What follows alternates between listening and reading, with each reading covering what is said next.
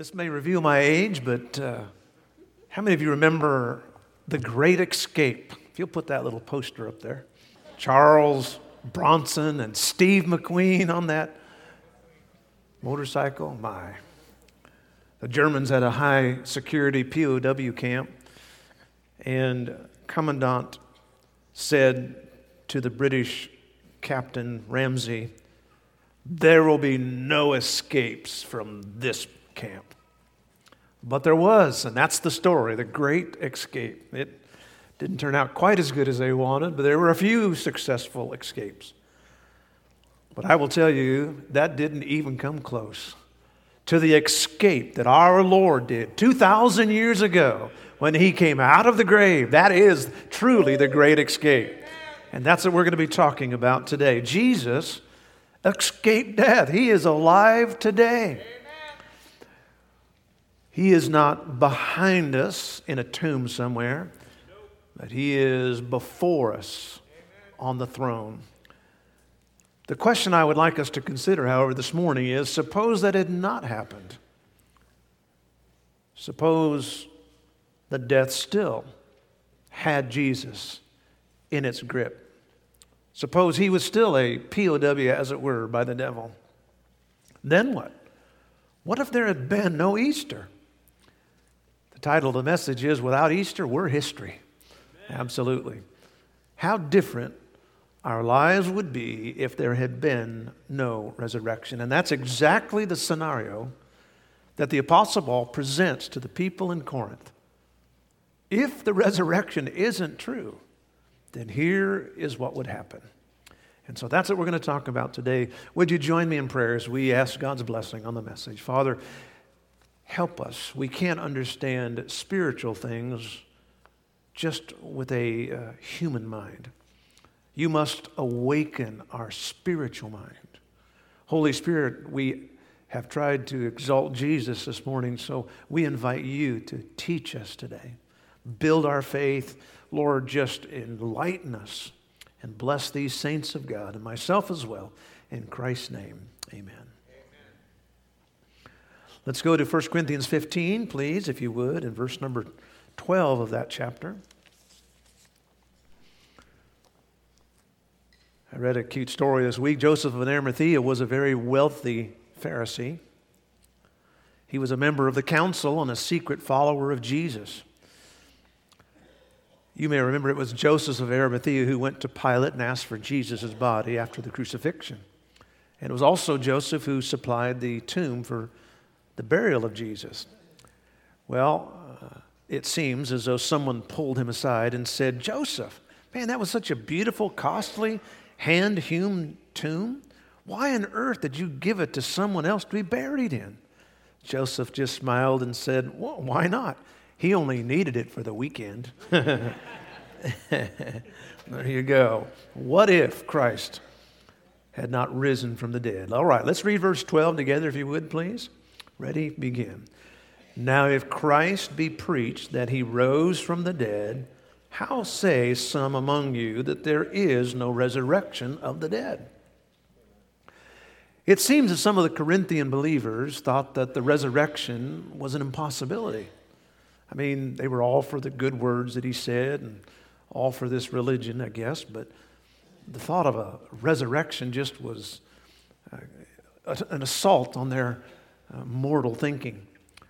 Some perhaps thought, you know, like some do, that, well, yeah, he may come back again, but in some other form, maybe as a cow or something. And so many today have these warped sense of reincarnation. I remember very many years ago, I worked in a men's clothing store down in the Puente Hills Mall and uh, down in City of Industry, down in Southern California when I was going to Bible college. I had a guy working there with me, and he was a kookball, I'll tell you. And he had hair way out to here, big old, he was a white guy with a big afro. And um, one day I was talking to him, and I was witnessing him. Every day we worked, I witnessed him. no wonder I, he was crazy. But um, he, one day he said, That's my uncle over there. And I said, I'm looking around, there's nobody in the store. I said, What are you talking about? He said, That's my uncle. And I said, What? And he said, That rack over there, that's my uncle. I said, he's, he said, that was, in a former life, that was my uncle. He came back as a clothing rack. And uh, I thought, okay. And um, now the Apostle Paul uh, was proposing this situation. He was saying, now, we have a huge problem if Jesus did not uh, rise from the dead. Because um, if humans can't physically, bodily, literally come back from the dead, then Christ could not come back from the grave in his physical form. And he said, if that's the case, now if if people can't come back from the grave, then Christ can't come back from the grave because he was God in the flesh. Now, if that's the case, then here's what's going to happen. And as a spiritual attorney, he builds step upon step irrefutable evidence that this would be absurd if Christ didn't rise from the dead. Seven of them, seven absurdities that must logically follow if there had been no resurrection. Number one, Scripture would be meaningless. Look at verse 13. If, but if there be no resurrection of the dead, maybe I'll put in a parenthesis here. This is my insert, but as if there be no resurrection of the dead, as you know has been prophesied, as you know the Old Testament that you have in your hand says so often there's going to be a resurrection. So that's my little parenthesis there. If there be no resurrection of the dead, as is clearly preached and taught in the Old Testament, then Christ could not be risen from the dead. And so repeatedly, we are told in the Old Testament that we will be resurrected, and Christ will be resurrected. You remember Job, he said, In my flesh, I will see God. I, I, my flesh is not staying in this grave. I'm going to come back different, but hallelujah, I'm going to have flesh. That's why in our glorified bodies, we're going to eat. Hallelujah. And I'm already got my heavenly meal already figured out. But Jonah was a symbol of Christ in the Old Testament. At three days in the belly of that great fish, and then he came out. The gospel writer Matthew said this was nothing more than a symbol of Christ. Repeatedly, we're told that, in fact, Scripture teaches a resurrection. If then that is the case, that Jesus, the people don't rise from the dead and Jesus isn't risen from the dead, then that means everybody who has ever believed God's word is a fool. Every one of them. Abraham, absolutely a fool for believing on Jesus for his atonement. You see, Abraham looked ahead to the cross, and when he, uh, as it were, sacrificed Isaac, he was symbolizing the shed blood of the Lord Jesus Christ. Abel was a fool to believe God, and Enoch was a fool to believe God. Noah was an absolute fool to preach and to build an ark for 120 years. What crazy fools they were. If Christ isn't raised from the dead, if everything that the Old Testament says about the resurrection and about Christ is false, then all of these great men, Moses and David, the prophets, Gideon, Samson, the judges, Barak, Jephthah, Samuel, Elijah, Jeremiah, Ezekiel, Daniel, all of them. These are unbelievable parts of history, Israel's history, all of our history. And if that's the case, every one of them looked ahead to the cross. Now, we look back to the cross, they looked ahead to the cross, but it's the same thing. Every one of them believed that the atonement was in the shed blood of Jesus Christ. If that's the case, then all of that is just fanciful religion. All that we've been doing is just fanciful thinking or at best just uh, philosophy.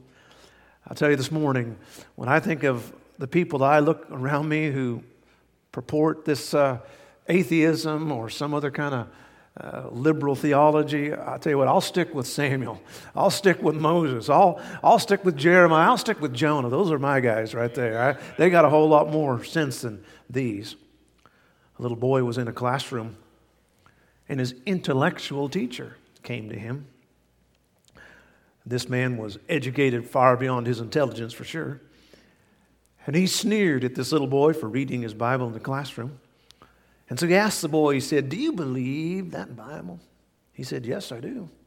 He said, Do you believe about Jonah and the whale? Yes. He said, How is that even possible? He said, I don't know, but I'll find out when I get to heaven. The teacher said, Well, what if Jonah isn't there? He said, Then I guess you'll have to ask him for me. I'll take Jonah, amen. I'll take Ezekiel. Scripture would be meaningless if Jesus didn't raise from the dead. Number two, preaching would be profitless. Verse 14. And if Christ be not risen, then is our preaching vain or empty. And if that's the case, your faith is also vain, futile, empty, of no purpose.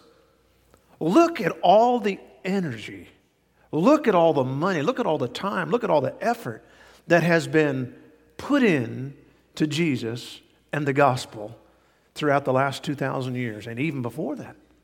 Think of all of it. I mean, to the point of life and limb.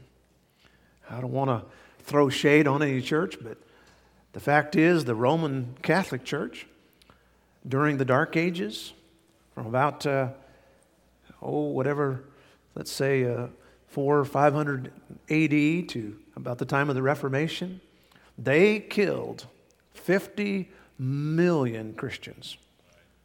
50 million. You heard it right. You know, it's a funny thing. They apologize for sex abuse, but I've never heard them once yet apologize for killing 50 million Christians, many of them Baptists, many of them who were just holding on to their Bible. 50 million of them. These all to the point of life and limb, and all of that is just was empty? You mean all of that has ever been done for all these years for the cause of Jesus Christ is all just meaningless. If there was no Easter, it'd be colossal waste of time for any of us being here this morning. I'm wasting my time by preaching. You're wasting your time by listening. And frankly, we ought to all do something else. The ministry is futile, it's worthless, it's profitless. There's really no good reason for us to keep going. If Christ is still in the grave, I'm really not into one of these relational churches. I'm all for great relationships, but our relationship is centered on the fact that Jesus Christ is God in the flesh and he rose from the dead. Anything else than that, I you know, I, we'll just go find some other place to relate. But the the resurrection is the heart of the gospel. It's not enough to simply say, well, these are good words or it's nice to just be together. No, it's not enough. Look in the first part of chapter 1 of the book of 1 Corinthians 15. Verse 1 says, Moreover, brethren, I declare unto you the gospel. Sometimes people say, What is really the gospel? Because some people want to say, The gospel is that we have justice in America, or, you know, that we do this or that, or the poor get taken care of. No, that's not the gospel. That's a good thing. To have justice, good thing to take care of the poor, but that's not the gospel. What is the gospel? Verse 3 I delivered unto you first of all that which I received. This is what I got. Christ died for our sins according to the scripture, and that he was buried, and that he rose again the third day according to the scriptures. Here, the resurrection is clearly put as part of the gospel. The gospel is just not a cross, the gospel is an empty cross. That's why in churches like this, you'll see people that wear a cross, but there's no, there's no crucifix. It's not, a, it's not a savior on it. It is an empty cross. Now, why do, why do the Christian churches portray their faith as an empty cross? Because, friends, that's the gospel. He didn't just stay on the cross, He rose from the dead. It's not enough that He died, it's that He rose from the dead. That's the gospel. And no preacher can preach the gospel unless he preaches the resurrection of Jesus. There have been high profile liberals who always around Easter get a name for themselves, like the liberal Episcopalian bishop John Shelby Spong. John Shelby Spong, if you'll show the wrote a book called Jesus for the Non Religious. Don't really know why that needs to be, but whatever. Jesus for the non religious. And this uh, avowed liberal said this, and you see the quote there to literalize Easter has become the defining heresy of traditional Christianity. Here, supposedly, a man of God, supposedly a preacher of the gospel, is clearly saying that Easter, to literalize Easter, is a heresy. Now, I have recommendation for Bishop Spong. I believe he ought to get out of the pulpit and get an honest job. Amen. I think he ought to go get a job as a used car salesman or something, but uh, be a whole lot more honest than what he's doing right now. I will tell you this any preacher who does not believe that Jesus Christ rose from the dead, literally, that man is a heretic. And that man is not to be trusted, and that truth is not to be looked at. No. If Christ isn't raised from the dead, then our preaching is vain. And Paul said, What's the purpose? What's the point of preaching if Jesus didn't raise from the dead? Scripture would be meaningless. Preaching would be profitless. Number three, bishop, excuse me, faith would be brainless. Paul looked at these people and said, Frankly, if Christ didn't raise from the dead, you are pretty stupid people. Verse 14, and I am too. And if Christ be not risen, then our preaching is vain and your faith is vain. He said, Now, uh, let's think about this. Look at what the gospel has done for your family. Look at what it's done for your marriage. Now, I've been here. Paul stayed in Corinth for a year and a half. He writes back to the people so he'd been gone from there for a time. He said, Look in these last few years what the gospel has done for your marriages. Look what it's done for your family life. Look what it's done for your health. Look what it's done for your, your mental health. Just look at what it's done for your outlook in life, for your finances, every area of your life. He said, Now, you name it, the gospel elevates. Every place the gospel is, it is an elevated society. Why is why is the Western world, for the most part, more elevated in its economy and its infrastructure, its uh, um, rule of law, and things like that? Why, why, for the most part, is the Western society more elevated than, let's say, India, or let's say the African nations, or let's say other nations? Why is that? Well, I'll tell you why. Because of the gospel. Wherever the gospel has gone, it elevates society. Now, I'm not saying everything that's done is Christian. I'm just saying it has an elevating thing about it. It is a, it is a thing that brings us up. And that's what Paul is saying here. He's saying, now, if your marriage is better, if your family is better, if all of this has been done, there's got to be something to what we're talking about. Otherwise, we would be foolish. And I certainly don't deserve your trust. It is a foolish thing to believe that Jesus lived, but he didn't, he didn't rise again. That would, that's the very key and unique thing about the founder of Christianity more than Buddhism, more than Hinduism, more than any other, uh, Islam, any religion. Yes, they had a great prophet. Yes, they had some great teaching. And they all lived, and just like Jesus, they all died just like Jesus, but Jesus is the only one that rose from the dead. That makes him a winner. We are following a winner for sure. And that's what Romans 1 4 says. He is declared to be the Son of God.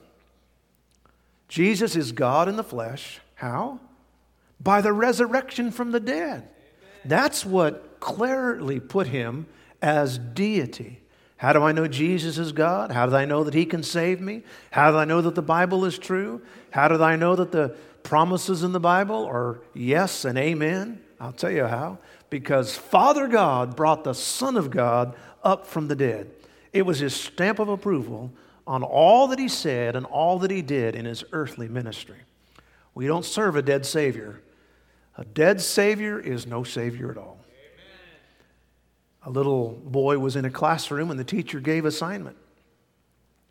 I want you to write an essay on the world's greatest living man.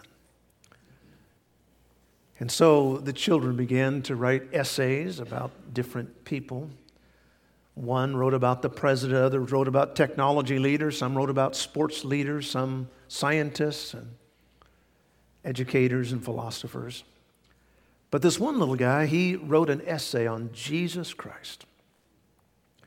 When the teacher got the paper, he smiled kind of condescendingly at the little boy and said, Well, it's a nice paper, but I think you misunderstood the assignment. I said to write a paper on the greatest living man. And he said, But teacher, Jesus is alive. He is alive. And the smartest people I have ever met say the same thing Jesus is alive. He is alive. We don't serve a dead Savior. It would be brainless, it would be foolish to say that all the good that's been done is, do, is he didn't really rise from the dead.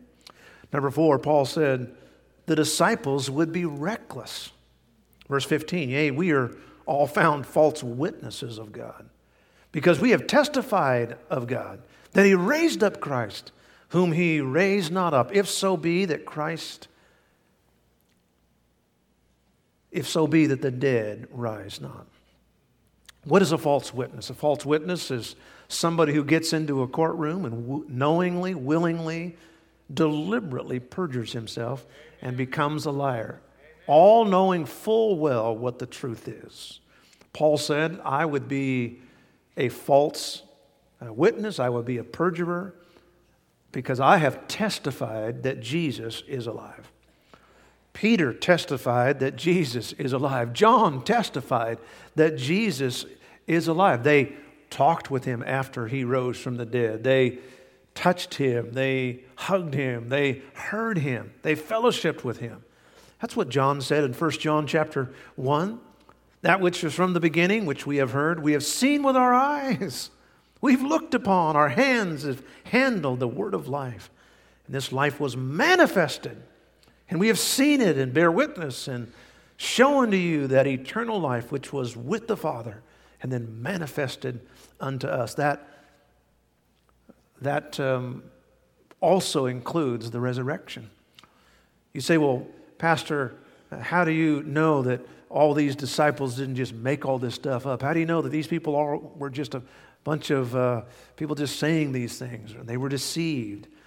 I'll tell you how I know because they paid for the truth with their very lives. Amen. Someone once said, A man may live a lie, but very few will die for a lie.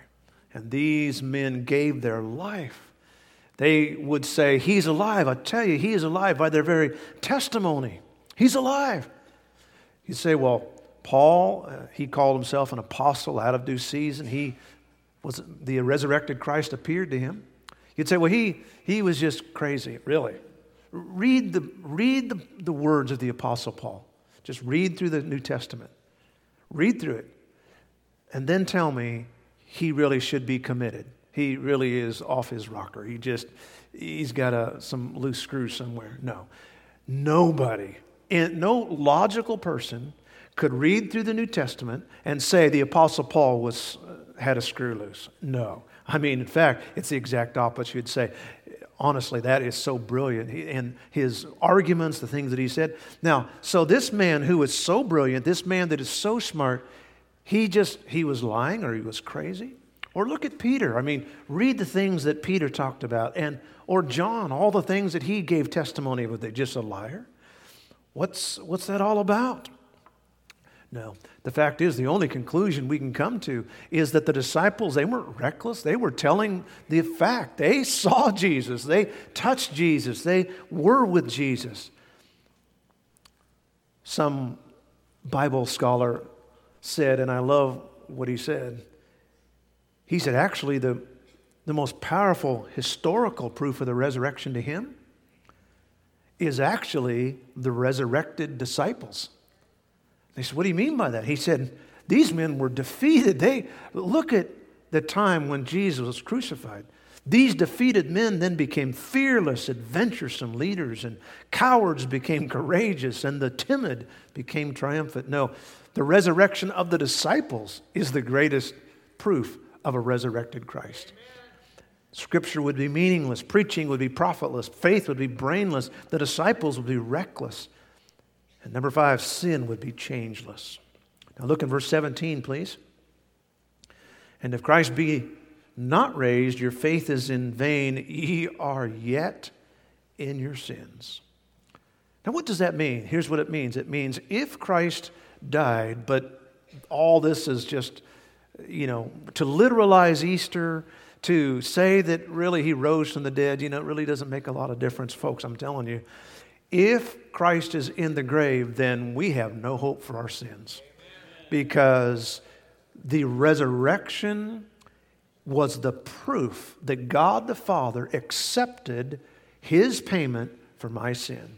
God the Father raised him up as proof positive that the full payment had been made. Look what it says in Romans chapter 4 and verse 25. He was delivered up for our offenses, that's the cross, but he was raised again for our justification.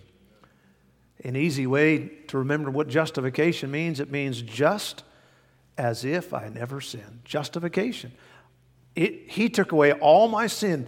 You, you know, if you were to go to my criminal record, I don't know what you'd find there. I've got a few speeding tickets. I've got a few uh, parking tickets, and got my car towed in San Francisco. And uh, anyway, I'm not bitter, but um, I. Uh, but I will tell you one thing. You, one thing.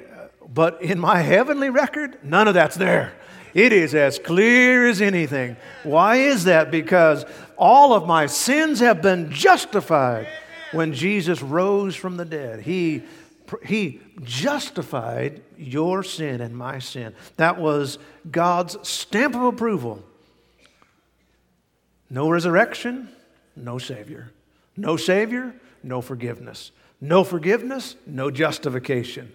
No justification, no cleansing. No way to get rid of our guilt. And I will tell you, guilt is a terrible thing. If you have done something in your life, I've, there's things that I have done, I just, man, just, I hate the thoughts of it. And occasionally it comes in my head and I just, I hate it. I just wonder how I could be so stupid, how so selfish, so sinful, just why. so I hate it. I, I hate the thoughts when those things came back to my head. But I'm telling you what, I am glad that I don't have to just dwell on that all the time. I'm just so glad that it's been, I'm not putting it aside as, as though I didn't do it. I've made my peace with those people or that uh, situation and with God. But I will tell you, I am so glad to have my sins removed. And you are too. There's not one person in this room who's lily white. Not one. I don't care if you're the most saintly little senior lady who looks like you never even said a curse word. But uh, I promise you, you've said it, or you've thought it. It's like the preacher said, I don't cuss, but if you'll put it on a piece of paper, I'll sign my name on it. And uh, there were four American presidents that were assassinated, that have been assassinated Lincoln, Garfield, McKinley, and Kennedy. It's an interesting thing about James Garfield, who was uh, assassinated. He actually didn't die from the bullet technically. In 1880, he was shot in the back with a revolver, not just a few months after he had become president. And surprisingly, he never lost consciousness. They took him to the hospital. The doctor probed the wound with his little finger, trying to find the bullet. Then teams of doctors came in trying to find the bullet to no avail. Three months after he was shot, he actually died. And he didn't die from the bullet wound. They said he died from the infection from so many people trying to get the bullet out of him. The repeated probing. And thus it is with people who refuse to release their guilt to God. The infection of guilt just overcomes them. Far greater than maybe the sin, it's the guilt and just end up doing crazy things to the point of even spiritual death. Guilt is a terrible thing. It's great to know that our sin is forgiven. The resurrection. Number six, the sixth absurdity, if there's no resurrection, is that death would be ceaseless. Verse 18 Death wins. Then they also which are fallen asleep in Christ are perished. Your mother, you'll never see her again. Your dad, forget it. If you're gone, you're gone. That's it. Your loved ones, you'll never see them. The baby that you planted in little baby land in the cemetery, sorry, you'll never see them again. They're just in a grave, they're rotting, they're turned to dust, that's it. Death has won, and life is nothing but a colossal bad dream. Are you going to ask me to really believe that? People who are atheists or others who just believe that Christ didn't rise from the dead. Basically, we're born and then it's downhill to the grave. As someone once said, we are born crying, we live complaining, and we die disappointed. That's it. So that's basically what happens. This great cosmic explosion, the Big Bang, created life. Only in a few years to be filled with sickness, to be filled with issues, and then to die? Really? That's what came of the Big Bang? We all have this been given life and then we die and that's it? That's really what happened? You know, I, it always amazes me how people uh, look at life and death. And so many people, frankly, just believe that, you know, when we're dead, we're dead. That's it. And that's why they hate even saying the words dead or death. You go to hospitals, and I've had people say, don't mention the word death. And uh, I try to be respectful, but uh, the other day I saw an article that said 101 ways to say, to avoid saying death. 101 ways to avoid saying death. If you're trying to be politically correct, you're trying to, you know, be nice. And, and so I looked at the list, and some were crazy. Departed, gone, bid farewell, at rest, quit. You know, I mean, the list is. But anything, but don't say they're dead. Now, why is that? Why is there 101 ways to avoid saying the word death? Why is it not politically correct to say dead? Because to the world, Death is it. That's it. I mean, it's, that's it. It's to the believer. The truth is, you will never be more alive than when you, the moment you die. You talk about l- living. Ooh, glory. I mean, precious little Annette that couldn't hardly, at the end there, stand and couldn't hardly walk. She, the minute Jesus said, Come on home, girl, come on home, that very moment, she was just ushered. The Bible says, absent from the body, present with the Lord. Not just in heaven, present with the Lord, with Jesus. Fanny Crosby said, The first thing I'm going to see is Jesus. I will see him first of all, my Savior first of all. And what a difference it makes. I can't imagine what it'd be like. What does old Spong do when he goes to people who've lost their baby?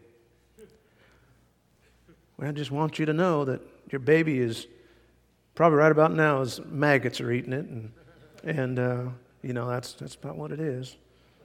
Wow, thanks, Bishop. Man, that's a great comfort. What do you say? I mean, if, if death is it and if that's all there is, then that's it?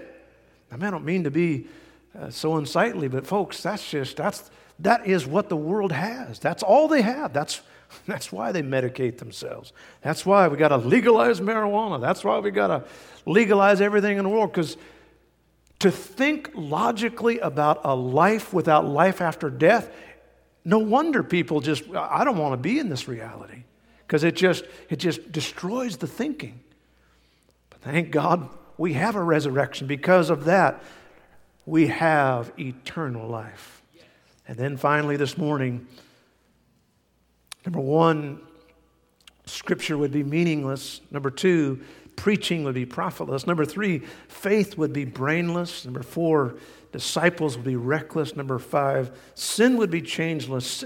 And six, death would be ceaseless. But number seven, the future would be reasonless.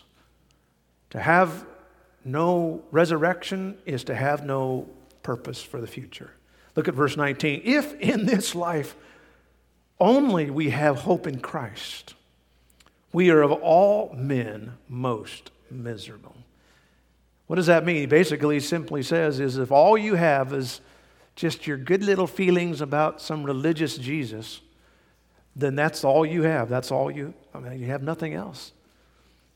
Back in the wild late 60s, when I was listening to songs like Sweet Pea, Peggy Lee got up and said, Is that all there is? Is that all there is? Is that all there is, my friends? Then let's keep dancing. Let's break out the booze and let's have a ball, if that's all there is. And really, that is the theme of this world. If that's all there is, then that's it.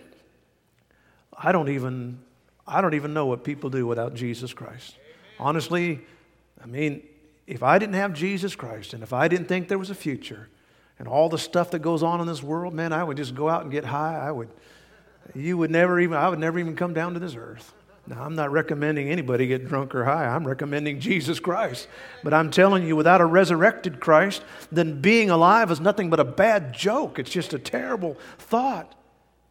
The fact is, we have Jesus Christ, and life isn't futile because we have a resurrected Savior. And that's what it says in verse 20. He says, But now is Christ risen from the dead. And because he is, Scripture is powerful, and preaching is important, and faith is smart, and sin is conquerable. The future is wonderful because we have a resurrected Savior. Isn't Paul amazing? I mean, the Holy Spirit just put together this incredible this, uh, this incredible spiritual attorney who just one by one just said, Think of all the things that would have to happen if Easter hadn't come. In 1665, not long after the King James Version in London, thousands of people were dying every day. The bubonic plague was spreading from house to house because of unsanitary conditions. Rats and fleas were spreading germs throughout the city. It was not a large city, although it was one of the largest in the world at the time. 30,000 people died of the bubonic plague. The plague was so bad, experts estimated that the entire population of London would have died had it not been checked by one event. On September 2nd, 1666, the Great Fire of London broke out, burned uncontrollably for five days. Most of the structures in medieval London were made of wood. The entire city pretty much was reduced to ashes. But the strange thing was when the fire died down and the smoke was still smoldering ashes, the people discovered that all of the pests, the rats, the fleas, all of the unsanitary conditions had been killed in the fire. And the epidemic of the Black Death had been halted. The fire cleaned the city of the impurity that was killing its people. As I read that story, I thought, you know, as humans, the spiritual city of our lives are dying because of the deadly disease of sin. And then out of the ashes of the crucifixion, which cleansed us, a new and beautiful life has been born. Just, it has got rid of all the impurity, and we have new life because of the resurrection of Jesus Christ. Would you bow your heads with me, please?